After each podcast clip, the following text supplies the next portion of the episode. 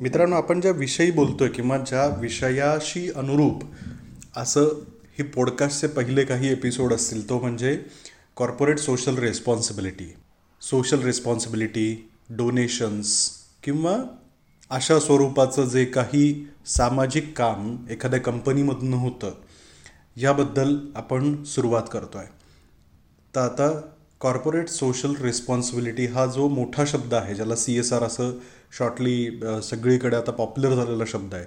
तर ह्याचा मराठी अर्थ बघायला गेलो तर सामाजिक बांधिलकी आणि जो फंड असतो त्याला सामाजिक दायित्व निधी असं म्हणतात. सामाजिक बांधिलकी तुमची आमची पण असते. मी पण तुम्ही पण कुठल्या ना कुठल्या स्वरूपामध्ये काहीतरी आपल्या आजूबाजूच्या समाजाबद्दल काहीतरी करत असतो. ते अगदी रस्त्यावरनं गाडी नीट चालवणं असेल किंवा आपल्याला चार गोष्टी माहिती असतील तर त्या इतरांना सांगणं आहे.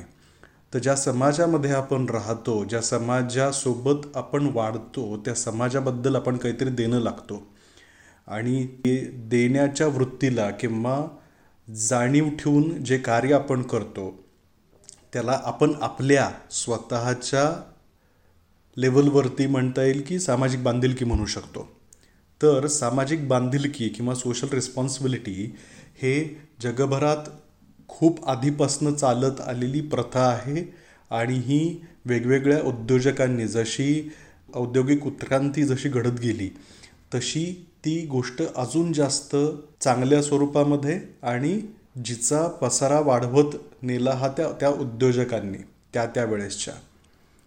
तर आता ही सामाजिक बांधिलकी म्हणजे जगभरात जी मान्य असलेली ह्याची व्याख्या आहे ती अशी की कंपनी किंवा आपल्या कुठल्याही ऑर्गनायझेशनमुळे ऑर्गनायझेशनच्या कामांमुळे किंवा निर्णयांमुळे जो काही आपल्या आजूबाजूच्या समाजावरती परिणाम होतो त्या परिणामांसाठी केलेलं चांगलं काम. ह्या दोन गोष्टी महत्त्वाच्या आहेत. व्याख्या म्हणते की कंपनी किंवा ऑर्गनायझेशन ह्यांच्या निर्णयांमुळे किंवा कामांमुळे? आपला एखादा निर्णय एखाद्या कंपनीने घेतला की मी आजपासून प्लास्टिक वापरणार नाही माझ्या कामामध्ये कुठेही कंपनीमध्ये. ह्या निर्णयाचा खूप मोठा चांगला परिणाम आजूबाजूच्या लोकांवरती पडणार आहे. तेच जर का एखाद्या कंपनीने ठरवलं की प्लास्टिकच्याच बाटल्या मी फक्त बनवणार आहे आणि हे प्लास्टिक मी विकणार आहे पण ह्या प्लास्टिकचं पुढे काय करायचं ही माझी जबाबदारी नाही तर हा कंपनीचा निर्णय आणि कंपनीचा प्रॉडक्ट या दोन्ही गोष्टींमुळे होणारा निगेटिव्ह किंवा वाईट असा समाजावरचा परिणाम आपण बघू शकतो. मी हे तुम्हाला दोन सिंपल उदाहरणं सांगितलेली तर अशा स्वरूपाचा कुठलाही निर्णय आणि कुठलंही काम हे कंपनीनी त्यांच्या रिस्पॉन्सिबिलिटीमध्ये किंवा बांधिलकी म्हणून त्याच्याकडे सामाजिक बांधिलकी म्हणून त्याच्याकडे बघणं गरजेचं आहे असं ही सी एस आरची जगात असलेली डेफिनेशन आहे. आणि भारतात ह्या डेफिनेशनला किंवा या व्याख्येला अजून थोडंसं इम्प्रूव्ह करून अजून थोडंसं त्याला कायद्याचं स्वरूप देऊन दोन हजार तेरा आणि चौदामध्ये सी एस आरचा किंवा सामाजिक बांधिलकीचा कायदा म्हणून आपल्या गव्हर्मेंटनी आणला. दोन हजार तेरा चौदाला हा जो कायदा आला त्या कायद्यामध्ये त्यांनी सामाजिक बांधिलकी जपण्यासाठी तुम्ही फक्त चांगले वाईट निर्णय किंवा चांगले वाईट प्रॉडक्ट किंवा सर्व्हिसेस एवढ्याच न आणता त्याही पलीकडे जाऊन तुम्ही समाजाच्या चाल आपल्या आजूबाजूला घडत असलेल्या गोष्टींसाठी चांगलं काहीतरी करणं हे पण गरजेचं आहे असं या कायद्याने सांगितलं. तुम्हाला जर का या कायद्याबद्दल अधिक जाणून घ्यायचं असेल आणि कुठल्या गोष्टी या कायद्यामध्ये ठरवून दिल्या आणि त्या कंपन्यांना त्याप्रमाणे करणं भाग आहे हे सगळं जर का समजून घ्यायचं असेल तर या व्हिडिओच्या डिस्क्रिप्शनमध्ये कायद्याची लिंक मी टाकतोय. आणि त्यावरनं तुम्ही ती डाउनलोड करून घेऊ शकता. त्यामध्ये हिंदी आणि इंग्लिश दोन्ही वर्जन आहेत. ते तुम्ही वाचू शकता. नमस्कार.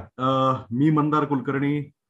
देणे समाजाशी या नवीन पॉडकास्टमध्ये तुम्हाला सांगितल्यासारखं मी घेऊन आलोय आज आपली पहिली जाणकार व्यक्ती या क्षेत्रात काम करणारी नितिका गुलाने नितिका सध्या ब्रिडस्टोन नावाच्या कंपनी सीएसआर सी एस आरमध्ये आहे आणि ती तिथे सिनियर एक्झिक्युटिव्ह या पोस्टवरती सध्या काम करते मी माझा बोलण्याचा वेळ कमी करून आता नितिकाला काही प्रश्न विचारणार आहे आणि अशा आपण गप्पा पुढे नेणार आहोत. नितिका सर्वप्रथम तुमचा आभार. ह्या इन्व्हिटेशनला तुम्ही हो म्हणून तुम्ही या पॉडकास्टवरती येण्याबद्दल इंटरेस्ट दाखवलात त्याबद्दल. आणि वेलकम माझ्या पॉडकास्टवरती so thank you so much Mandar for calling me here आणि आय एम व्हेरी ग्लॅड की मला तुम्ही ऑपॉर्च्युनिटी दिली इथे येऊन बोलायचं. फक्त मी दोन गोष्टीला करेक्शन करेल. माझं नाव नितिका गुल्हाणे असं आहे. आणि दुसरं म्हणजे I am not working as senior executive I am working as a senior officer in Bridgestone धन्यवाद. मी चालणार असेल तर मी नावाबद्दल आधी विचारतो की निकिता हे जनरली ऐकलं जाणारं नाव आहे. नितिका असं स्पेशली काही वेगळा अर्थ किंवा वेगळं कनेक्शन आहे का याबद्दल? नाही. ऍक्च्युली ज्या वेळेला मी लहान होते आणि माझे आई वडील नाव विचार करत होते सो इन्स्टेड ऑफ निकिता कारण ते थोडं कॉमन होतं. म्हणून मग त्यांनी विचार केलेला की नितिका असं काहीतरी ट्विस्ट त्यांनी केच्या ठिकाणी टी आणि टीच्या ठिकाणी के असं म्हणून ट्विस्ट केलेलं आणि ते काहीतरी नवीन होतं. म्हणून मग नितिका असं नाव ठेवण्यात आलं. आणि for me it's very fortunate की खूप युनिक नाव आहे. आणि सहसा भेटत नाही कुठे. बरेच कमी लोकांचं नाव असतं. खरंय खरंय. म्हणजे मला आठवत आहे की नितिकाने मला आम्ही एका कार्यक्रमाबद्दल बोलत होतो आणि त्यावेळेस स्पेसिफिकली ईमेल आय डी पाठवताना कॉपी पेस्ट करा असं सांगितलं होतं. कारण की निकिता हे युजली विचार केलेलं नाव असतं. पण थँक्यू थँक्यू नितिका परत एकदा. तर मला सगळ्यात पहिल्यांदा समजून घ्यायला आवडेल रादर सगळ्यांना सांगण्यासारखं असं जे आहे की तुमच्याबद्दल थोडस की तुम्ही ह्या क्षेत्रामध्ये कशा आलात सामाजिक बांधिलकी या विषयाकडे कसा वळालात आणि आता जिथे तुम्ही आहात जसं तुम्ही सांगितलं ब्रिस्टोन कंपनीमध्ये ह्याच्या सिनियर लेवलवरच्या पोस्टवरती तुम्ही कशा पोहोचलात? तर या प्रवासाबद्दल थोडस तुम्ही सांगू शकाल का? जर्नी सांगायचं झालं तर I did my education as engineer माझ्या वडिलांची खूप इच्छा होती की मी इंजिनियर व्हावं. ते ऍक्च्युली सिव्हिल कॉन्ट्रॅक्टर आहेत आणि त्यांना असं खूप होतं की नाही म्हणजे त्यांना इंजिनिअरिंग करायचं होतं पण मग because of some financial condition ते नाही करू शकले. सो ही थॉट की नाही मुलांना आपण इंजिनियर बनावं बनवावं. सो मी पण इंजिनिअरिंग केलं. पण मला अजिबात त्यात इंटरेस्ट नव्हता. I did my computer engineering आणि मी ऍज अ सॉफ्टवेअर डेव्हलपर काम पण केलेलं. पण मग ते जे एक सॅटिस्फॅक्शन ऑफ वर्क असतं ते मला मिळालं पण मग ते इतकं नव्हतं की जितकं I was that not that happy म्हणून मग मी सर्च करत होते की काहीतरी मला दुसरं शिकता यावं की दुसरं काहीतरी जॉब करता यावं असं. आणि मग मी त्यावेळेस ज्यावेळेस सर्च करत होते तर आय थॉट की एमबीए करायला पाहिजे बिकॉज माय मॅनेजमेंट आणि कम्युनिकेशन स्किल्स माझ्या चांगल्या होत्या. आणि ज्यावेळेस आय वॉज सर्चिंग मला बरेचसे ऑप्शन्स मिळाले आणि लोकांचे सजेशन्स पण खूप होते. लाईक तू मुलगी आहे म्हणून एच आर करू शकतेस. किंवा मार्केटिंग तू नको करूस असं भरपूर काही ओपिनियन्स होते लोकांचे पण मला काहीतरी वेगळं करायचं होतं. आणि इनिशियल स्टेजमध्ये मी एच आर ऑपरेशन्समध्ये पण काम केलं. पण मग तिथे मला एक नवीन फील्ड जाणून घ्यायला मिळाली जी म्हणजे सीएसआर इनिशियल स्टेजमध्ये नॅस्कॉमचा एक बार्कलेज बरोबर प्रोजेक्ट होता आणि मी त्याच्यावरती थोडं मॉनिटरिंगचं माझं वर्क होतं. सो मला ते एक इंटरेस्ट तिथे हळूहळू माझा निर्माण व्हायला लागला. आणि मग मी विचार केला की याच्या ह्याच फील्डमध्ये थोडं एक्सप्लोअर करावं. आणि मला एक एनजीओ मधनं पण ऑपॉर्च्युनिटी आलेली त्यावेळेस. So I join that NGO आणि तिथे मग मी एक्सप्लोअर केला. I did my PGDM in corporate social responsibility from Karve institute of social services so तिथे मला जास्त एक्सपोजर मिळाला की ऍक्च्युली सीएसआर काय आहे कशा प्रकारे वर्क करतं आणि याला कसं आपण एक्सप्लोर करू शकतो. मी ज्यावेळेस एनजीओ मध्ये होते त्यावेळेला मी थर्टीन स्टेट्समध्ये बरचसं काम होतं. ती एनजीओ होती जी बरचसं एज्युकेशन वरतीच काम करत होती. स्किल डेव्हलपमेंट किंवा युथ युथ्सला प्रमोशन ऑन लाईक स्किल्स घेण्यासाठी आपण युथ्सला जास्त प्रमोट करायचे. ते लाईव्हलीहूड प्रमोशन वरती होतं. बेसिकली करिअर काउन्सिलिंग करून त्या युथ्सला ते गाईड करायचे की त्यांनी एज्युकेशनमध्ये काय फील्ड चूज केली पाहिजे. If they are not that financially strong मग त्या केसमध्ये त्यांना स्किल्स डेव्हलपमेंट कुठल्या स्किल्सला ते जाऊ शकतात आणि त्याच्यानंतर त्याला कसं ते पुढे घेऊन जॉब किंवा लाईव्हलीहूड ते जनरेट करू शकतात अशा याच्यावरती ती एनजीओ काम करायची. सो त्यावेळेला मी बरेचशा कॉर्पोरेट्स बरोबर माझा संबंध आला. Like I work with sixteen plus corporates त्याच्यामध्ये मग होंडा होतं हिरो मोटर कॉप होतं एसबीआय होतं आयसीआयसीआय होतं त्याच्यानंतर एस के एफ बेरिंग्स होतं. हे सगळे या संस्थेला ऍज अ डोनर म्हणून मदत करत होते. राईट ह्या संस्थेला ते सगळे डोनर्स होते. आणि लाईक बरेचसे मोठे मोठे प्रोजेक्ट होते. ऑलमोस्ट लाईक एक प्रोजेक्टचं जर सांगायचं झालं बीपीसीएलचा एक प्रोजेक्ट होता. जो हिसारमध्ये चालू होता हिसार हरियाणामध्ये. सो तिथे ते लोक ऑलमोस्ट टेन थाउजंड स्टुडंटसाठी काम करत होते for supporting them for career counselling so I me basically तिथे एक माझा रोल डिलिव्हरी मॅनेजरचा होता. I was the SPOC person between company आणि एनजीओ तर जे काही कॉर्डिनेशन राहायचं डिलिव्हरी ऑन फील्ड कशी होते आहे. सो मी ते मॅनेज करायचे from head office head office त्याचं पुण्यामध्येच होतं. आणि तिथे मला भरपूर एक्सपोजर मिळाला. की एनजीओ कसं काम करते? आणि कॉर्पोरेट कसं काम करतं याच्यामध्ये खूप जमीन आसमानचा फरक होता. तो त्यावेळेस मला कळाला. आणि गव्हर्नमेंट बॉडी पण कशा प्रकारे काम करते आहे? आणि त्यांचा इंटरेस्ट सीएसआरमध्ये त्यावेळेला कसा डेव्हलप होतो आहे हे पण मला तिथे शिकायला मिळालं. सो बरेचसे कलेक्टर्स म्हणा किंवा गव्हर्नमेंट बॉडीजमध्ये भरपूर हे त्यावेळेस भरपूर शिकायला मिळालं. प्लस एक प्रोजेक्ट होता जिथे आम्ही युएनडीपी बरोबर काम करत होतो. मुंबईचे जे बीएमसी स्कूल्स आहेत त्याच्यामध्ये बावीस हजार मुलांना आम्ही करिअर काउन्सिलिंगचा तो प्रोजेक्ट होता. फंडेड बाय युएनडीपी त्यांचा एक करिअर दिशा म्हणून प्रोजेक्ट होता. सो तो आम्ही बराच ह्यूज लेवलवरती केला आणि I got identified for it also मला एपीजे अब्दुल कलाम फेलोशिप मिळालेली by the hands of CM ex CM mister Devendra Fadnavis. So तो एक खूप प्राऊड मोमेंट होता माझ्यासाठी. कारण बरेच म्हणजे ज्यावेळेस मी इंजिनिअरिंग ड्रॉप करून I went into this so माझे घरचे तर फार सपोर्टिव्ह होते. म्हणजे माझे पप्पा खूप जास्त सपोर्टिव्ह होते. पण मग जे इतर फॅमिलीमध्ये असतात त्यांचं असं म्हणायचं अरे तू इंजिनिअरिंग सोडून काय करते आहे हे? सो त्यावेळेस मिळाल्यानंतर लाईक ते त्यांच्यासाठी तर होतच पण माझ्या पप्पांसाठी खूप जास्त ती प्राऊड गोष्ट होती. की म्हणजे आय डिड समथिंग की म्हणजे मी म्हंटलेलं की मी करून दाखवेल आणि मी ते करून दाखवलेलं. सो ते एक प्राऊड चाइल्ड म्हणून खूप माझ्यासाठी पण चांगली गोष्ट होती. आणि मग हळूहळू इंटरेस्ट अजून वाढत गेला माझा. कारण मला वर्क सॅटिस्फॅक्शन त्याच्यामध्ये भरपूर मिळत गेला. आणि प्लस एक गोष्ट अजून होती की सोशल वर्क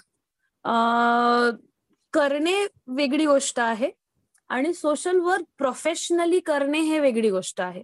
कारण त्याच्यामध्ये आपण कुठल्या गोष्टीचं सस्टेनन्स इन्क्लूड असतं. फॉर एक्झाम्पल आपण एखाद्या अनाथ आश्रममध्ये जेवण वाटू शकतो. आणि ते इतर लोकही करतात. म्हणजे बरेचदा बर्थडे पार्टी वगैरे असतं आपण जातो तिथे त्यांच्या बरोबर बसतो जेवतो. दॅट इज सोशल वर्क पण त्याला जर आपण प्रोफेशनली किंवा सीएसआर पॉइंट ऑफ व्ह्यूनी जर बघितलं सो त्या मुलांना जेवण देणे इज नॉट सोशल वर्क पण त्यांना इतकं सक्षम करणे किंवा इतकं एम्पावर करणे की ते स्वतःचं जेवण स्वतः विकत घेऊ शकतील. दॅट इज सीएसआर मला तिथे शिकायला मिळालं.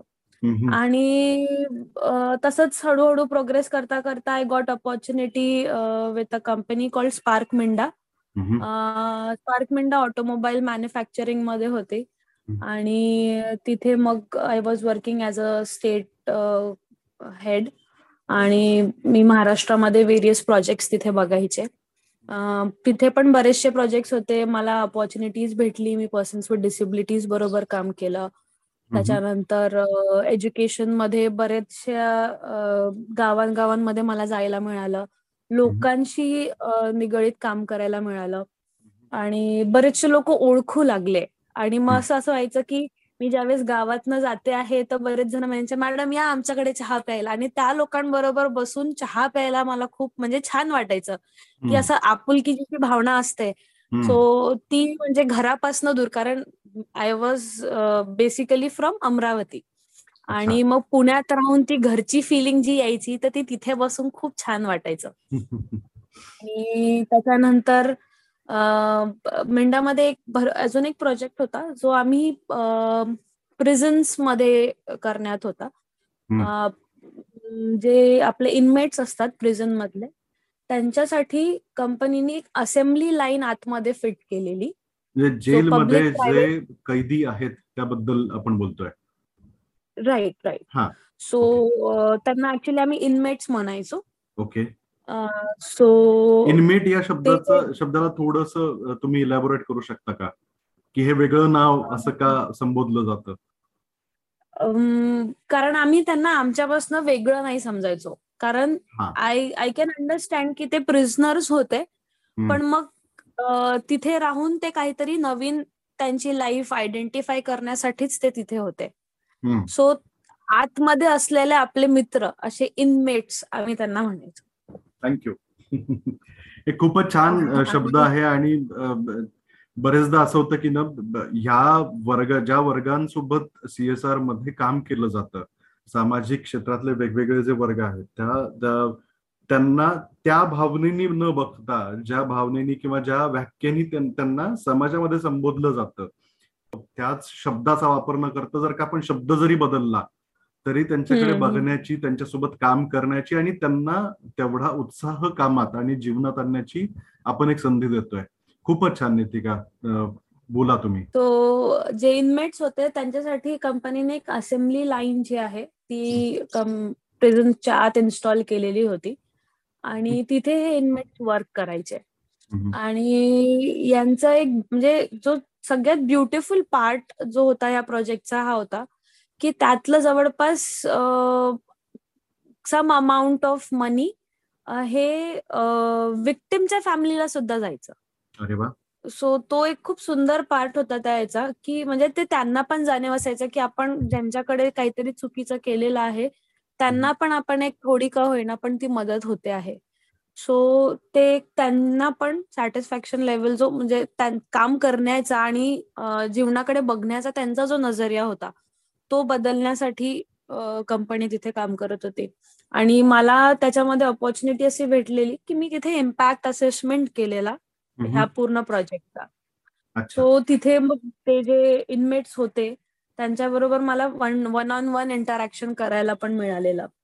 सो तिथे पण बरेचशा अशा फनी इन्सिडेंट्स अँड ऑल झालेले. सो आम- आम्हाला नक्कीच याबद्दल ऐकायला आवडेल नितिका. आपण पुढच्या काही प्रश्नांमध्ये ह्या मुद्द्याकडे परत येऊयात. नक्कीच नक्कीच. आणि त्याच्यानंतर जसं मी इम्पॅक्ट असेसमेंट आपलं एरवाडा जेल जे आहे. फिमेल प्रिझन तिथे केलेलं मेल प्रिझन एरवाडाचं आणि औरंगाबादचं जे फिमेल प्रिझन आहे सो तिथे ह्या तीन ठिकाणी मी इम्पॅक्ट असेसमेंट केलेलं. तसं प्रोजेक्ट जो आहे तो तो अजून नागपूरमध्ये पण आणि तिहारमध्ये पण रनिंग होता त्यावेळेला. फारच आता मला वाटतं कंपनी हॅज एक्सपांडेड लाईक हरियाणाच्या सगळ्याच प्रिझन्स लाईक स्टेटमध्ये जितके प्रिझन्स आहे हरियाणामध्ये. त्यांनी सगळीकडे ते हे केलेलं आहे एक्सप्लोर केलेलं आहे. नितिका आता थोडं ब्रिजस्टोन ह्या कंपनी बद्दल जिथे तू तुम्ही सध्या काम करताय त्याबद्दल थोडस सांगू शकाल? राईट राईट कंपनी नेमकं काय करते आणि मग सीएसआरकडे आपण येऊयात. तो कंपनी जी आहे ब्रिजस्टोन ही एक टायर मॅन्युफॅक्चरिंग कंपनी आहे. आणि यांचं जे बेसिक किंवा आपण म्हणू शकतो जे पॉलिसी यांनी जी बनवली किंवा मेन एरियाज ऑफ वर्किंग जे आहेत सो ब्रिजस्टोननी आयडेंटिफाय केलेले जे तीन एरियाज आहेत ज्याच्यामध्ये ते काम करत होते. तसं मोबिलिटी एक पीपल आणि एन्व्हायरमेंट अशा तीन बेसिस वरती ते लोक काम करतात.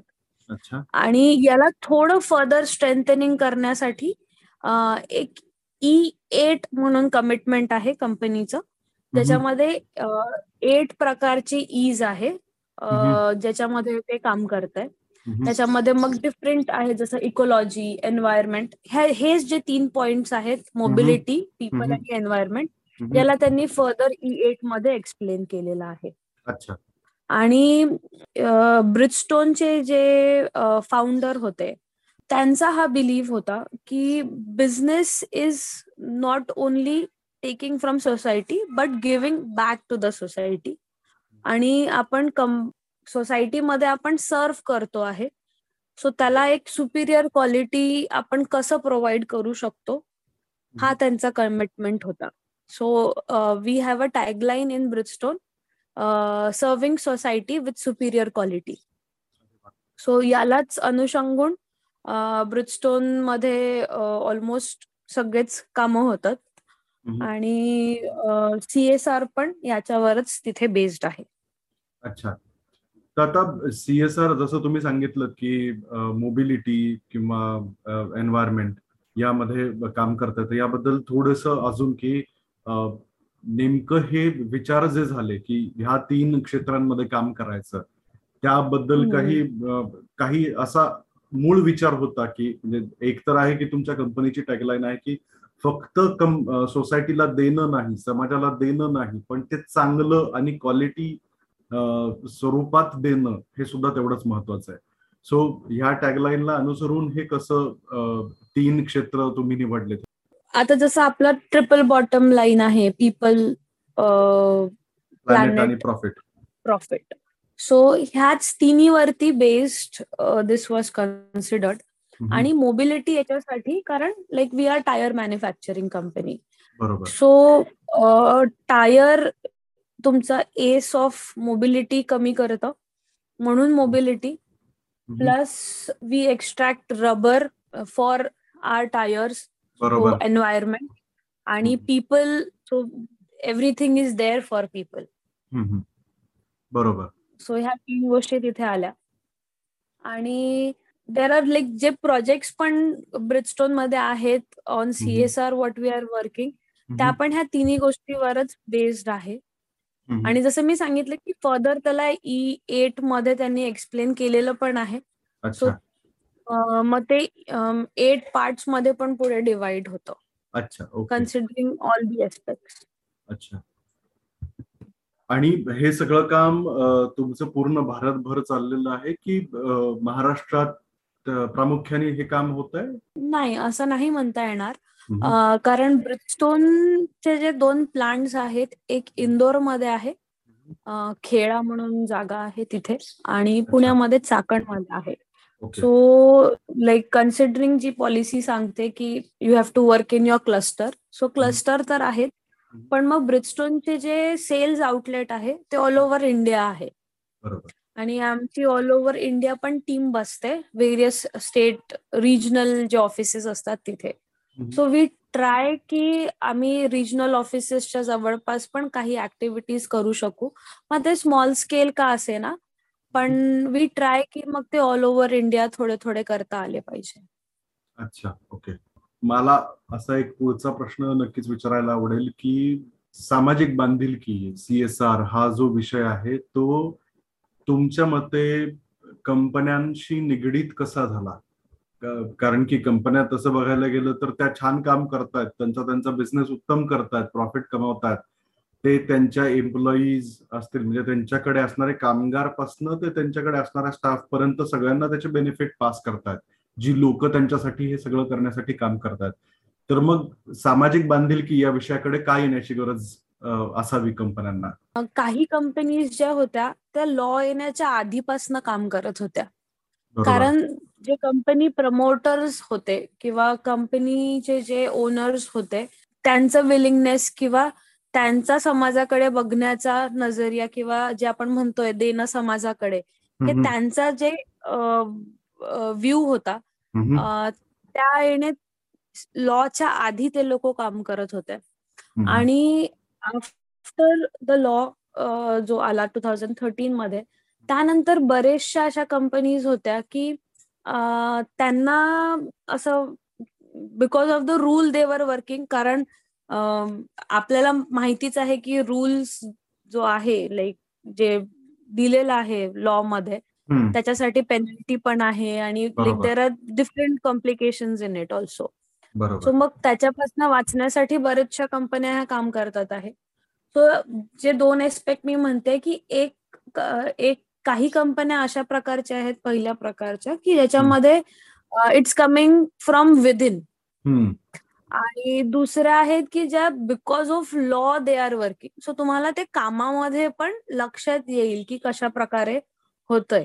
लाईक ज्यांच्यामध्ये ते इनबिल्ट आहे किंवा त्यांची जी कंपनीची थॉट प्रोसेसच तशी आहे की नाही you have to give back something to the society मग त्यांचे तसे प्रोजेक्ट पण तुम्हाला दिसेल यू कॅन सी आणि काही कंपनी ज्या फक्त स्पेंड करायचे म्हणून स्पेंड करतात आहे. सो मग त्यांचे प्रोजेक्ट पण तुम्हाला बरेचसे तसे रिफ्लेक्ट प्रोजेक्टमध्ये ते दिसतं. म्हणजे नक्कीच अशा प्रकारच्याही कंपनीज आहेत ज्या की फक्त कायदा आला आहे म्हणून काम करावं लागतंय म्हणून करतात. ज्याला आपण मराठीमध्ये पाट्या टाकण्याची कामं म्हणतो.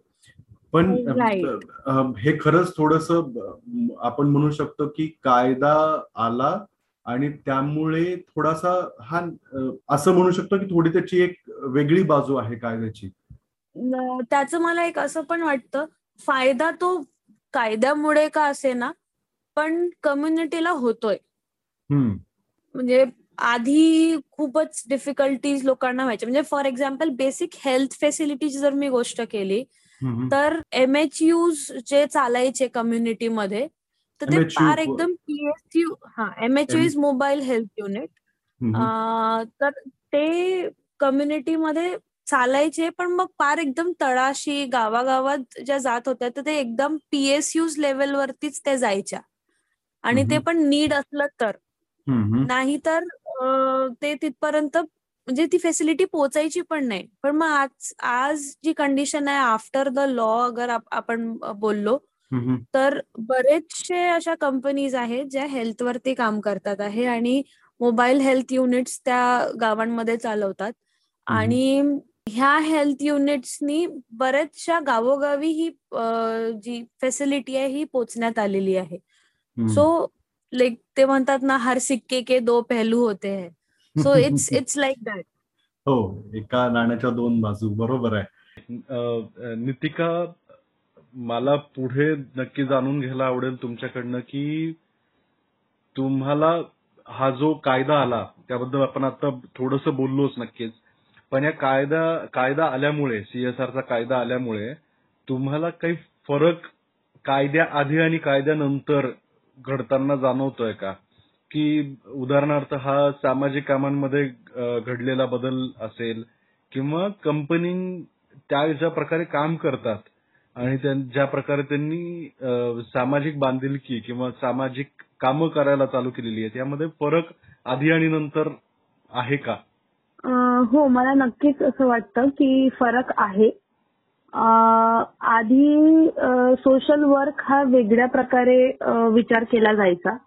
आणि लॉ आल्यानंतर पण म्हणजे अगदीच मी दोन हजार तेरा चौदाची जर गोष्ट बघितली आणि आता हा दोन कोविड नंतर किंवा कोविडच्या तितक्यात पण जर मी काळ बघितला तो याच्यामध्ये बरेचसे चेंजेस झालेले आहेत. एक्झाम्पल जर द्यायचं झालं तर एक नॉर्मल मी सिंपल इन्फ्रास्ट्रक्चरची जर गोष्ट केली तर बरेचसे कंपनीज अशा आहेत की ज्या इन्फ्रास्ट्रक्चरमध्ये बिलीव्ह करायचे. लाईक तळागाळांमध्ये इन्फ्रास्ट्रक्चर उभं करून द्यायचे. असं होतं. आणि बिफोर लॉ ते फक्त कन्स्ट्रक्शन होऊन जायचं आणि मग त्याचं पुढे मेंटेनन्सचं काहीच अतापता नसायचा.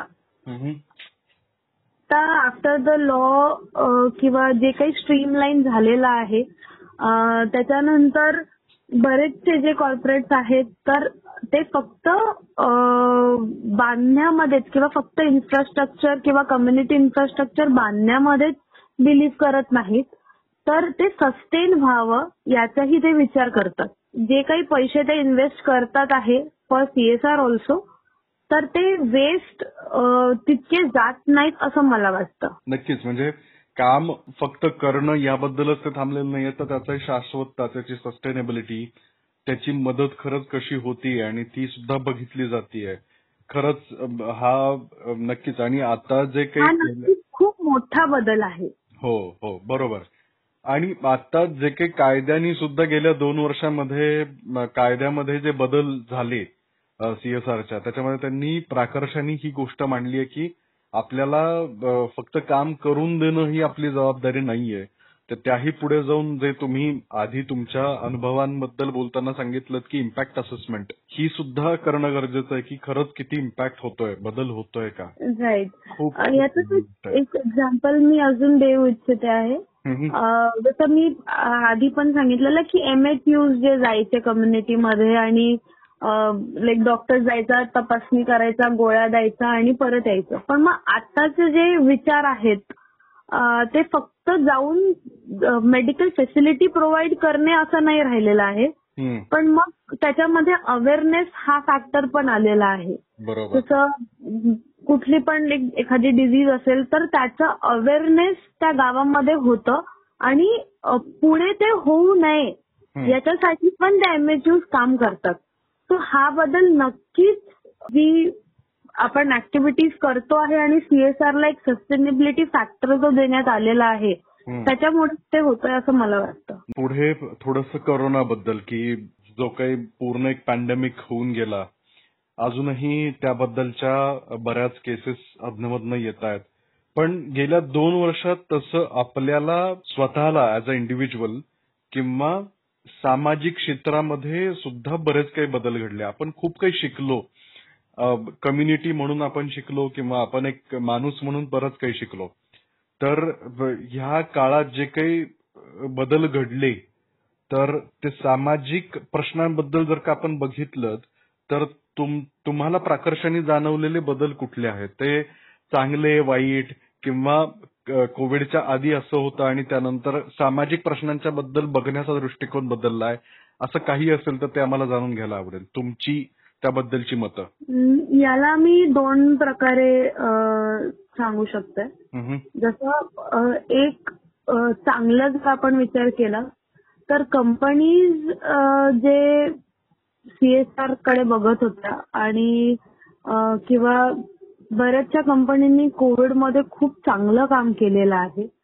कारण अ, बरेच असा टाइम होता की ज्या वेळेला ऑक्सिजन सिलेंडर्स अवेलेबल नव्हते मेडिकल फॅसिलिटीजचा प्रॉब्लेम होता त्याच्यानंतर मास्क अवेलेबल नव्हते प्लेसेस सॅनिटाईज नव्हते त्यावेळेला सगळेच कॉर्पोरेट ते धावून आले आणि त्यांनी भरपूर चांगलं काम केलेलं आहे. तसंच वॅक्सिनेशन ज्या वेळेला होतं त्यावेळेस पण फक्त एम्प्लॉईज नाही तर त्यांची फॅमिली सुद्धा वॅक्सिनेट होते आहे का? आणि वॅक्सिन जास्तीत जास्त बरेचशा गव्हर्नमेंट बॉडीज सोबत टायअप करून गावागावात कसं पोहोचवता येईल? याच्यासाठी सुद्धा सीएसआर म्हणजे कंपनीजनी काम केलं आहे. आणि बदल जो झाला हा व्यक्तिगत पण झालेला आहे म्हणजे.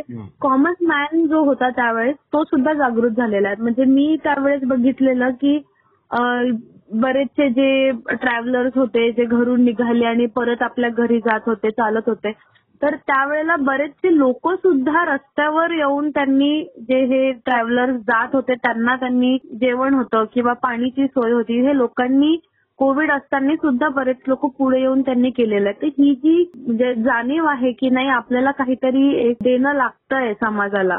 तो ते लोकांपर्यंत पोहोचलेला आहे. आणि कंपनीज त्यांच्या लेवलवरती सुद्धा काम करत होत्या आणि कॉमन मॅन सुद्धा काम करत होता. आणि ते दोन्ही मिळून कोविड फाईट करण्यासाठी आपल्याला सगळ्यांनाच खूप मदत झालेली आहे.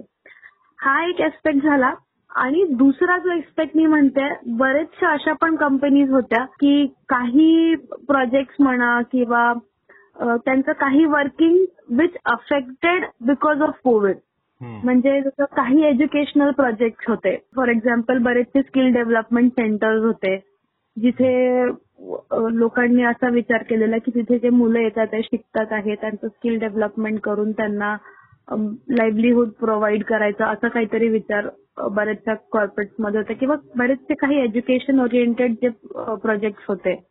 तर त्यांना खूप फटका तिथे बसलेला कारण स्कूल कॉलेजेस सगळं बंद होतं आणि हे सुद्धा त्यांना बंद ठेवावं लागलं. काही प्रॅक्टिकल ओरिएंटेड कोर्सेस होते जे ऑनलाईन ते करूच शकले नाही. तिथे त्या मुलांचा पण नुकसान झाला. So there are both the things काही गोष्टी चांगल्या झाल्या की लोकांपर्यंत मदती मदत पोहोचू शकले. पण मग काही कॉर्पोरेट ते काम तिथपर्यंत नाही करू शकले आणि त्यांनी तो रिझन पण असा दिला की बिकॉज ऑफ कोविड आम्ही नाही करू शकलो. आणि काही कॉर्पोरेट्स असे होते की कोविड आहे पण मग त्याला अफेक्ट न करता ते अजून किती चांगलं करता येईल त्यांनी याचा पण विचार केला. बरोबर. नक्कीच. आणि खूप काही शिकायला सगळ्यांनाच मिळालेलं आहे. ती म्हणजे आपण जे काही कोविडमध्ये होतो आणि त्यातनं आता बाहेर पडतोय आता ही पॉडकास्ट सुद्धा ऐकतोय. तर आपण त्या खूप लकी लोकांपैकी आहोत जे की ह्या पॅन्डेमिक मधनं पास झालो. आपला पूर्ण एक बदल आरोग्य क्षेत्रात होताना बघायला मिळाला. एखादा पॅन्डेमिक येतो कसा घडतो कसा आणि ते त्याचे पायाचे ठसे कसे सोडून जातो. नंतर. आणि त्याच्यावरती त्याचा कुणावरती किती परिणाम होऊ शकतो? आणि तुम्ही म्हणालात तसं नक्कीच आहे की सामाजिक क्षेत्रामध्ये कधी असं घडेल ह्या भावनेनी कुठलं काम झालंच नव्हतं. सो रिस्क ज्या आहेत त्या खूप कमी अभ्यासल्या गेलेल्या होत्या त्या त्या भागांमध्ये सुद्धा. आणि लोक खूप जागृत सुद्धा झाले. म्हणजे मी जर एक स्मॉल एक्झाम्पल दिलं मध्ये मध्यंतरी गव्हर्नमेंटची स्कीम होती लाईक ते ट्वेल्व रुपीज भरून इन्शुरन्स प्रधानमंत्री जीवन योजना असं काहीतरी. मला क्लिअरली आठवत नाही आहे. पण त्याच्यामध्ये सगळ्यांसाठीच ऍक्च्युली ती योजना आहे. त्याच्यामध्ये ट्वेल्व रुपीजमध्ये काहीतरी ऍक्सिडेंटल इन्शुरन्स तुम्हाला भेटतं. किंवा जर सडन डेथ किंवा असेल तर काहीतरी three hundred rupees yearly insurance ते आहे. आणि आफ्टर सडन म्हणजे जर कोविडमध्ये जर लॉस झाला असेल आणि तुमचं ते इन्शुरन्स केलेलं असेल तर दोन लाखापर्यंत तुम्हाला तुमच्या फॅमिलीला त्याचं बेनिफिट होतं. सो इवन मी वर्क फॉर इट की लोकांना त्यावेळेला त्याची जाणीव कळाली. की मे बी आपण जर हे पहिले केलं असतं तर आता त्याचा फायदा आपल्याला झाला असता. तर कोविडमध्ये बरेचसे लोक असे होते की ज्यांनी हे इन्शुरन्स ऑफ सुद्धा केले. कारण खूप किरकोळ अमाऊंट आहे. पण मग बरेचशा कॉर्पोरेटनी ती अवेअरनेस लोकांपर्यंत नेण्यासाठी सुद्धा वर्क नाही सगळ्या स्वरूपात जेवढं काही करता येईल तेवढं सगळ्यांनी केलं आणि तुम्ही म्हणाला तसं नक्कीच ते पोहोचतंय इथपर्यंत ह्याची पण जाणीव ठेवलेली आहे सगळ्यांनी. मला आता ब्रिजस्टोन आणि तुमच्या सीएसआरबद्दल थोडस विचारायचंय की कंपनी मधला तुमचा एखादा मोठा प्रकल्प ज्याबद्दल म्हणजे सीएसआर मधनं चाललेला ज्या ज्याच्या प्रोसेस बद्दल सांगू शकता का? की ह्याच्या मागे विचार कसा झाला की हा मोठा प्रकल्प आपण करूयात? त्यासाठी तुम्ही प्रोसेस कशी पुढे नेलीत? आणि अम, सध्याचं त्या कामाचं अ, स्वरूप काय आहे? ब्रिजस्टोनचा एक pilot flagship project sorry not pilot project flagship project आहे. हम्म. अं, ज्याचं नाव सारथी असं म्हणून आहे. सारथीवरनच आपल्या लक्षात येतात की हा एक ट्रकर्स आणि ड्रायव्हर्ससाठी प्रोग्राम आहे. त्याच्यामध्ये heavy motor vehicle driving training जी आहे ही जे अपकमिंग युथ आहेत त्यांना देण्यात येते. त्यांचा एक एज क्रायटेरिया हा फिक्स्ड आहे. आणि under this project road safety त्याच्यानंतर लाईव्हलीहूड प्रमोशन. त्याच्यानंतर एज्युकेशन ह्या गोष्टी प्रमोट केल्या जातात आहे. ह्या प्रोजेक्टमध्ये बेसिकली जो फोकस आहे. तो एम्प्लॉयबिलिटी स्किल एनहान्समेंट जो आहे ज्याच्यामध्ये युथला कमर्शियल ड्रायव्हिंगमध्ये स्किल एनहान्स करून भेटेल. त्याच्यानंतर एक कमर्शियल ड्रायव्हर्सचा. एक पूल आपण क्रिएट करण्यात आलेला आहे की जेणेकरून सेफ ड्रायव्हिंग आणि रोड सेफ्टी ही प्रमोट करता यावी. त्याच्यानंतर लोकांचं परसेप्शन आणि एस्पायरेशन जे आहेत. Considering commercial driving. ही इम्प्रूव्ह करता यावी हा गोष्टींवरती अनुषंगून हा प्रोजेक्ट डिझाईन करण्यात आलेला आहे ज्याच्यामध्ये जवळपास आठशे लोकांचं ट्रेनिंग आतापर्यंत झालेलं आहे. आणि अपकमिंग याचे अजून दोन सेंटर्स आहेत. त्याच्यामध्ये एक आपलं आयडीटीआर म्हणून सेंटर आहे पुण्यामध्ये. त्याच्यानंतर एक सेंटर आहे society for government of Odisha Ashok लेलँडचं आहे. H M V drivers training institute Jajpur ओडिशामध्ये. आणि तसंच एक सेंटर आहे आपलं सिरसिल्ला हैदराबाद जवळ. सो हे जे सेंटर्स आहेत हे आम्ही टायअप केलेलं आहे एएसडीसी बरोबर. ऑटोमोटिव्ह स्किल डेव्हलपमेंट काउन्सिल यांच्या बरोबर. आणि त्यांच्या मार्फत आपण हे ट्रेनिंग तिथे प्रोव्हाइड करतो आहे. ही जी ट्रेनिंग आहे ही एक thirty days free residential training programme आहे. त्याच्यामध्ये आपण जे स्टुडंट येतात यांना आपण एचएमव्हीचं ट्रेनिंग देतो. आणि ही ट्रेनिंग लिक स्किल्ड असते पूर्ण. त्याच्यामध्ये क्लासरूम ट्रेनिंग असतं. सिम्युलेटर ट्रेनिंग देण्यात येतं. प्रॅक्टिकल ट्रेनिंग येतं. प्रॅक्टिकल ट्रेनिंगमध्ये जे ड्रायव्हिंग ट्रॅक्स असतात रोड्स असतात त्याच्यावरती ही ट्रेनिंग दिल्या जाते. सो दॅट त्यांचं जे स्किल आहे ते एकदम चांगलं व्हावं. त्याच्यानंतर त्यांना कम्युनिकेशन स्किल्स किंवा सोबत सोबतच हेल्थ वरती किंवा फर्स्ट एड कसं करता येईल. रोड ऍक्सिडेंट कसे अवॉइड करता येतील किंवा बरेचसे आता याच्यामध्ये एक इन्सिडेंट मी असा पण बघितलेला म्हणजे ज्या वेळेला मी ट्रेनर सोबत इंटरॅक्ट करत होती. बरेचसे ट्रकर्स डिरेक्ट वर चढायचं म्हटलं म्हणजे जर गाडीत चढायचं आहे त्यावेळेला ते डिरेक्ट उडी मारून उतरतात किंवा उडी मारून वरती चढतात. हम्म. विच इज व्हेरी म्हणजे हार्मफुल आहे किंवा it is not the right process कारण त्याच्याने हार्म पण होऊ शकतो पायाला. सो त्याची सुद्धा टेक्निक कशी चांगली असेल किंवा त्याला पण कशा प्रकारे करता येईल हे तिथे बघण्यात आलं. म्हणजे ते पण तिथे शिकवण्यात येतं. ह्या प्रोजेक्ट पासनं जवळपास वी हॅव सीन की जे आमचे ट्रेंड ड्रायव्हर्स होते. त्यांच्या ड्रायव्हिंगमध्ये आणि एक अनट्रेंड ड्रायव्हरमध्ये आम्ही इम्पॅक्ट पण असेसमेंट केलेला. तर जी रोड सेफ्टी जो इश्यू आहे तो ऑलमोस्ट लाईक जे नंबर ऑफ ऍक्सिडेंट आहे त्याच्यामध्ये पण रिडक्शन आलेलं आहे नंबर्सचं प्लस हे जे ड्रायव्हर्स आहे जे आफ्टर ट्रेनिंग आपण यांच्याशी ज्यावेळेस बोलतो. तो त्यांनी सांगितलेलं आहे की बरेचसे कसं आहे की ट्रेनिंग जी आतापर्यंत एचएमव्ही मध्ये चालते तर ती ट्रेनिंग असं घेऊन कोणी चालवतच नाही. ते एक उस्ताद ट्रेनिंग म्हणतात की ड्रायव्हर ऑलरेडी आहे त्यांच्या बरोबर ते बरेच दिवस सोबत फिरत असतात. आणि फिरता फिरता ते शिकून गेले. तर ते असे काही ट्रेंड कोणीच ड्रायव्हर्स नाही आहे ते कुठल्या तरी उस्ताद कडनं शिकलेले असेच ड्रायव्हर असायचे. आणि ट्रेनिंग हे मी नवीन शिकलेला शब्द आहे आजचा. सो ही मोस्टली त्या गोष्टीला ब्रेक न कारण ते एक्सपिरियन्सनीच येतं. पण मग ही ट्रेनिंग पण तितकीच इम्पॉर्टंट आहे. कारण ज्या वेळेला आपण बघून कुठली गोष्ट शिकतो आहे एक उस्ताद ट्रेनिंगची जर मी गोष्ट केली. तर जर तो उस्तादच चुकीचं चालवत असेल किंवा त्याच्या टेक्निक्स मध्येच काहीतरी जर चुकीचं असेल. तर त्या केसमध्ये जो शिकणारा व्यक्ती आहे तो सुद्धा चुकीचं शिकू शकतो. आणि if तो पर्सनच जर रोड सेफ्टी लक्षात नाही घेत आहे तर जो हा शिकणारा व्यक्ती आहे त्याचं पण सेम कन्सर्न राहू शकतात.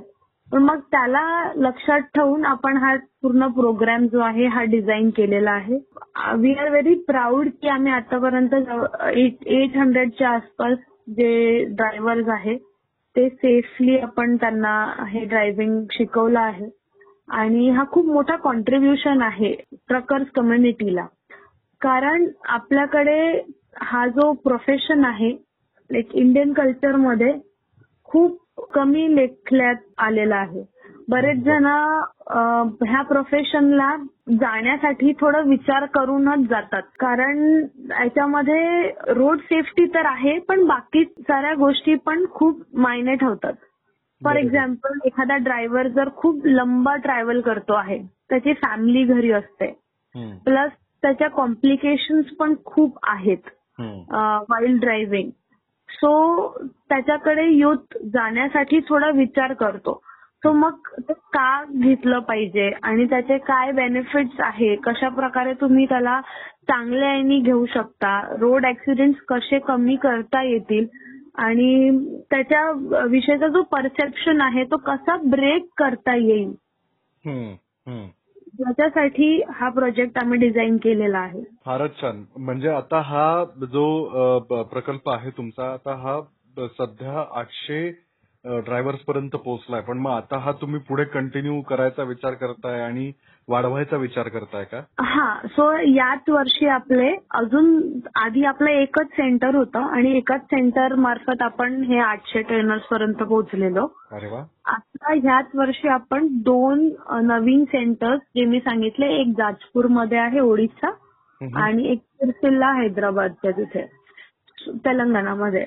सो हे दोन सेंटर्स आपण ऍड ऑन केलेले आहे. अरे वा. आणि इथे ऍडिशनल अजून ट्रेनिंग त्याची आता पंधरा ऑगस्टपासून स्टार्ट होणार आहे. फारच छान. म्हणजे ऐकूनच खूप छान वाटतंय की एक तर आहे की एका सेंटरवरनं आठशे ट्रेन ट्रेनिंग किंवा आठशे ट्रेन्ड ड्रायव्हर्स आपण जर का बघितलं तर असे जर का तुम्ही सेंटर्स वाढवले जे की आता दोन नव्याने तुम्ही वाढवलेलेच आहेत तर नक्कीच त्याचा खूप मोठा इम्पॅक्ट पडेल ह्या सगळ्या कम्युनिटीवरती आणि ड्रायव्हर जर का एक हेवी मोटर ड्राईव्ह करणारा जर का माणूस अगदी जागरूकपणे ड्राईव्ह करतोय तर त्याच्या आजूबाजूला असणारे चार ड्रायव्हर सुद्धा त्या पद्धतीने नक्कीच विचार करून ड्राईव्ह करतील. तुमच्या प्रकल्पासाठी खूप साऱ्या शुभेच्छा माझ्या पॉडकास्टवरनं आणि खरंच ब्रिस्टोन खरंच चांगलं काम करत आहे याच्यामध्ये. मी नक्कीच म्हणू शकतो की जर का या पॉडकास्टचा किंवा ह्या सामाजिक कामांबद्दल बोलण्याचा जर का हेतू बघितला तर असेच चांगली कामं जी आहेत चांगले बदल जे घडतात आणि हे प्रभावी कितपत आहेत हे जे करतायत त्यांच्याच माध्यमातून तुमच्यापर्यंत पोहोचवणं. आणि ते नक्कीच माझ्या मते नितिकाच्या बोलण्यातनं येत आहे आता सगळं काही. नितिका मला एक आता पुढच्या काही प्रश्नांमध्ये मला जाणून घ्यायला आवडेल तुमच्याकडनं की थोडं तुमच्या कामाबद्दल. तुम्ही ऍज अ सीएसआर प्रोफेशनल म्हणून काय शिकताय या सगळ्या प्रोसेसमध्ये जर का तुम्ही सुरुवात तुम्ही म्हणालात की का आलात या क्षेत्रामध्ये? तर आता मागे वळून बघता जेव्हा तुम्ही एवढा प्रवास करून इथपर्यंत पोहोचलाय तर मागे वळून बघता ज्या विचाराने तुम्ही हे सुरू केलं होतं सगळं काही ते कुठेतरी ते टच होतंय का? कुठेतरी ते तुम्हाला फील होतंय का? तुम्ही अचीव्ह करताय म्हणून. हो नक्कीच मला ते फील होतंय. अ, कारण मी ह्या फील्डमध्ये येण्याचं कारण हाच होता की मला जे सॅटिस्फॅक्शन किंवा जॉब आता ते असं म्हणतात ना की तुम्ही जर तुमच्या कामाला प्रेम करत असणार तर तुम्ही ते खूप चांगल्या पद्धतीने करू शकता. बरोबर. तर तसंच ते आहे की मला हे काम ऍक्च्युली इतकं जास्त आवडतंय कारण काहीतरी एक सॅटिस्फॅक्शन लेवल माझ्या मनात खूप जास्त आहे.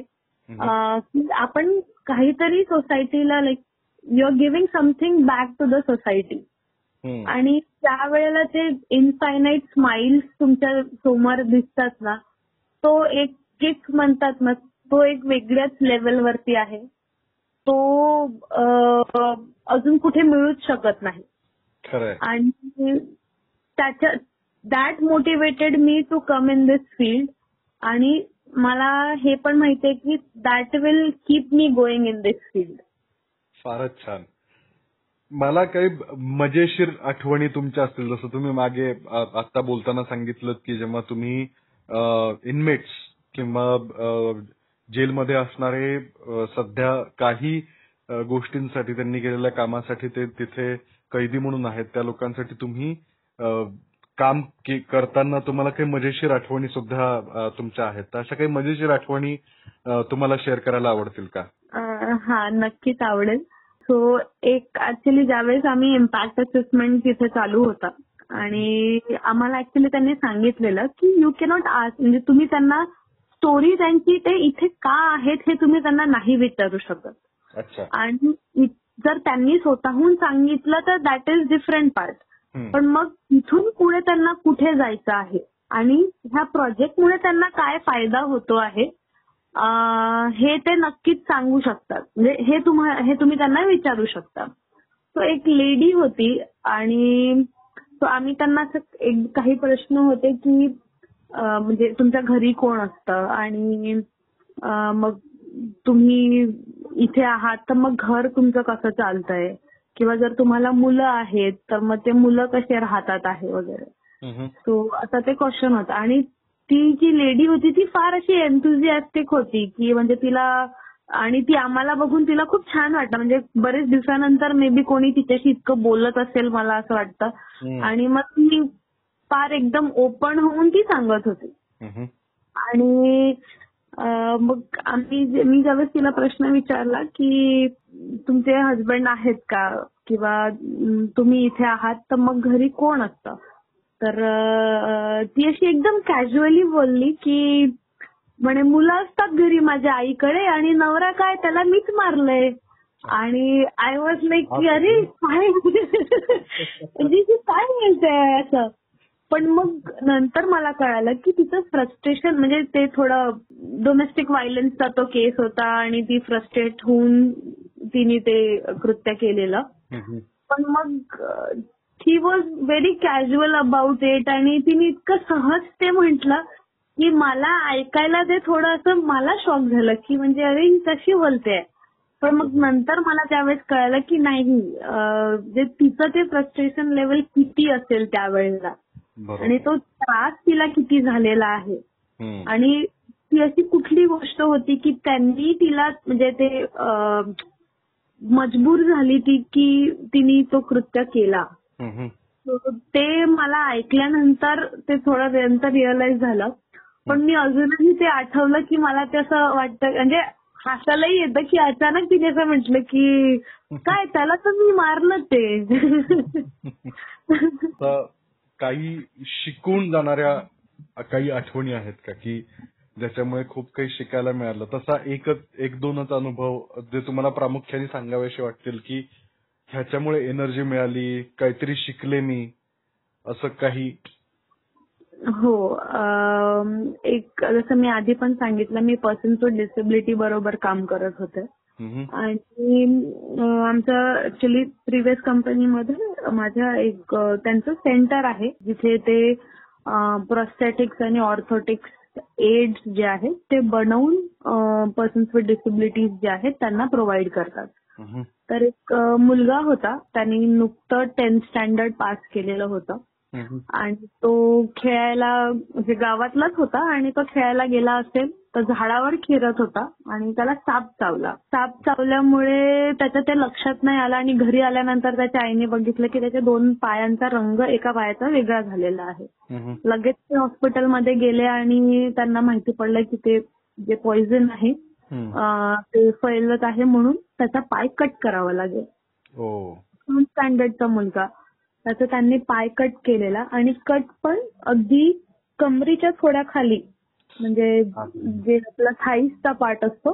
तिथून त्याचा तो पाय कट केलेला होता प्रोस्थेटिक लँग्वेजमध्ये जर म्हटलं तर अबव नी त्याचा पाय कट केलेला होता. आता टेन्थ स्टँडर्डचा मुलगा म्हणजे त्याचं आयुष्य काहीच नाही. आणि त्याच्यासाठी ते किती डिफिकल्ट असेल की त्या एजमध्ये तो पाय त्यांचा कारण आपण जर विचार केला की आपला एक पाय नाही आहे तर आपण कसं ते म्हणजे विचारच नाही करू शकत आपण. आणि त्यावेळेला तो मुलगा तिथे आलेला आणि त्याचं ते प्रोस्थेटिक लेग त्यांनी बसवला आणि आफ्टर फिटमेंट ते असं एक गेज असतो ज्याच्यावरती त्यांना प्रॅक्टिस करवतात चालण्याची. सो मग ते कसं दोन तीन राऊंड त्यांनी मारले की त्यांना प्रॅक्टिस होऊन जाते आणि एक समोर मिरर असतो की जे बघून कसं चालता येईल असं. सो मी तिथे बसलेले होते आणि मी त्याची प्रॅक्टिस बघत होते. तर तो मुलगा इतका जास्त एक्साइटेड होता. म्हणजे त्यांनी जवळपास मोस्टली पंधरा वीस मिनिटात त्यांना ती प्रॅक्टिस होऊन जाते. तर त्याचा तो फर्स्ट प्रस्थेटिक लेग होता. त्यांनी तीन चार वेळा अशा फेऱ्या मारल्या. परत त्याने त्याचा पॅन्ट वगैरे घातला आणि असा आरशात तो स्वतःला बघत होता. आणि परत तसा चालायला लागला. तर त्याचा एक्साइटमेंट बघून मला इतका आनंद झाला. आणि मी त्यावेळेला विचार केला की आपण किती रडत असतो की माझ्याकडे हे नाही आहे किंवा माझ्याकडे ते नाही आहे. किंवा मी हे करायला पाहिजे होतं किंवा मी ते करायला पाहिजे असं आपण भरपूर विचार करतो. मग त्या मुलाकडे बघून मी हा विचार माझ्या मनात आला की मे बी मी त्याच्यात जागी असती तर मला असं वाटलं असतं की माझं आयुष्य संपून गेलंय. बरोबर. पण आफ्टर दॅट फिटमेंट त्याच्या आयुष्यामध्ये एक ती बदल आपण करू शकलो. आणि ज्यावेळेस तो चालून माझ्याकडे आला तो मला म्हटला मॅडम तुमचं मी कसं आभार मानू? तुम्ही मला इथपर्यंत घेऊन आले आणि मी आज चालायला लागलो फक्त तुमच्यामुळे. मी त्यात काहीच केलं नव्हतं. मी फक्त म्हणजे त्यांना माहिती पुरवली की इथे आमचं सेंटर आहे आणि इथे फिटमेंट होतं तुम्ही या आणि आम्ही तुम्हाला पाय बसून देऊ फ्री ऑफ कॉस्ट मी फक्त इतकं सांगण्याचंच काम केलं होतं. पाय त्यांचा पीएनडो जो होता त्याने त्यांचा पाय बनवला त्यांनी फिटमेंट करून दिलं. त्याचे ते फक्त दोन शब्द जे होते की तुमच्यामुळे आज मी चालतोय. दॅट चेंज्ड माय लाईफ आणि ते मला अजूनही आठवतं. आणि मी त्याचा चेहरा आयुष्यभर नाही विसरू शकत. कारण त्याची ती स्माइल जी होती ना चेहऱ्यावरती आणि जे एक्साइटमेंट होतं हे एक डिफरंट म्हणजे डिफरंट लेवलवरती होतं. आणि ज्या वेळेला पण म्हणजे in life when I get depressed किंवा असे काही मोमेंट्स होतात कधीतरी. तर मी नेहमी त्याचं ते चेहरा आठवते आणि म्हणते यार चलो क्या चलने दो. आता ही ये चीजें होती ही है लाईफ में. फारच टचिंग अनुभव आहे खूप. आणि मी समजू शकतो की काय लेवलची एनर्जी त्यांनी तुम्हाला पास ऑन केलेली आहे. त्याच्यामुळे ज्याच्यामुळे की तुम्हाला ती आजपर्यंत ती गोष्ट व्यवस्थित आठवतीये. त्यामुळे तुम्हाला तुमच्या लोजमध्ये काम करता येतंय. खूपच छान. खूपच छान. धन्यवाद. हा अगदी वेगळा असा अनुभव तुम्ही शेअर केलात नितिकाजी नितिकाजी आपण आता आपल्या या पॉडकास्टच्या एंडला आलेलो आहोत आणि परत एकदा तुमचं खूप खूप धन्यवाद की तुम्ही आलात. तुम्ही या सगळे अनुभव त्यानंतर ब्रिस्टोनमध्ये असणाऱ्या गोष्टी किंवा माझ्या प्रश्नांना अगदी छान उत्तर दिलं त्याबद्दल खूप खूप धन्यवाद आणि आभार आपले. थँक्यू आणि मी तुम्हाला पण धन्यवाद करू इच्छिते की तुम्ही मला इन्व्हाइट केलं. आणि माझे एक्सपिरियन्सेस शेअर करू करू शकले मी इथे. आणि जितके पण पॉडकास्ट पॉडकास्ट व्ह्युअर्स आहेत लिस्नर्स आहेत यांना पण मी म्हणेल की जास्तीत जास्त शेअर करा. बरेचसं अवेअरनेस लोकांमध्ये नाही आहे अजूनही. मे बी ह्या पॉडकास्ट सिरीजनी त्यांच्यामध्ये अवेअरनेस क्रिएट होईल. सो जास्तीत जास्त शेअर करा. आणि थँक्यू सो मच